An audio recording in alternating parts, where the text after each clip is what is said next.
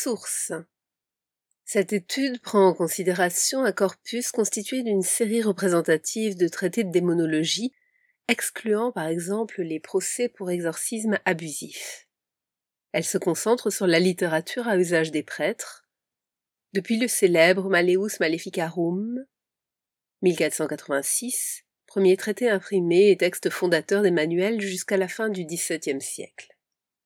Parmi les traités de démonologie, certains, comme la Conjuratio Malignorum de 1493, ou les Conjurationes Potentissimae et Efficaces ad Fugendas Tempestates ad Aemonibus, publié en 1695 par l'exorciste Domenico Domestico, sont de simples livres de recettes. Les oraisons et les prescriptions s'enchaînent. Sans développement théorique, ces derniers nous intéressent peu. D'autres, au contraire, sur les traces du Maleus Maleficarum, sont de véritables sommes qui offrent à l'historien des idées et des savoirs une fenêtre exceptionnelle sur l'univers mental renaissant dans sa continuité avec les questionnements médiévaux. C'est dans cette épaisseur conceptuelle touchant tant à la spéculation philosophico-théologique qu'à la pratique médicale et pastorale que se trouvent les questions musicales. Le corpus ne vise évidemment pas à l'exhaustivité, tant illusoire qu'inutile, mais à la représentativité. Manuel d'exorcisme, littérature de sorcellerie et traités musicaux. Du XVe siècle au XVIIe siècle, le discours sur le démon s'incarne principalement dans deux formes de littérature aux frontières perméables. Les manuels à l'usage des prêtres exorcistes et ceux relatifs aux sorciers et aux sorcières à usage des inquisiteurs.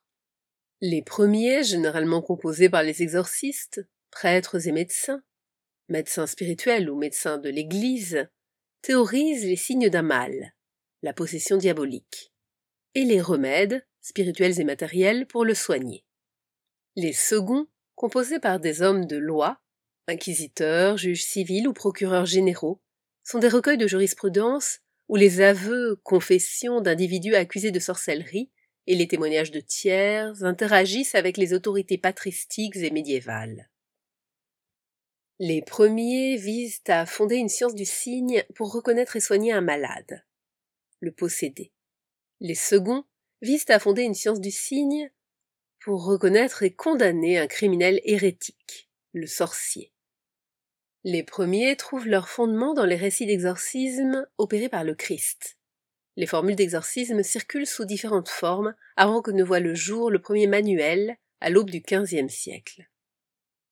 Les seconds puisent aux racines des croyances païennes dans les sorciers, reprises dans le texte biblique, Exode 22, 17, Samuel 1, 28, 3, mais naissent à l'intérieur d'un projet biblique.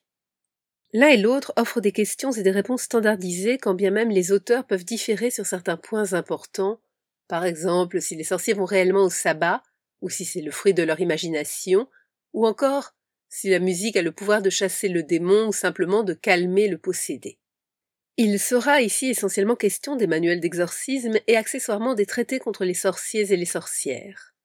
Enfin, les traités musicaux sont l'évident complément aux manuels d'exorcisme depuis le récit biblique de David, qui libère Saul des esprits malins grâce à son instrument. Premier livre de Samuel 16, 23. La musique a un pouvoir sur le diable. Cet effet de la musique sur le malin aura dès lors sa place dans la liste des effets merveilleux de la musique présente dans la théorie musicale du Moyen Âge jusqu'à la fin du XVIIe siècle, voire encore à l'aube du XVIIIe siècle.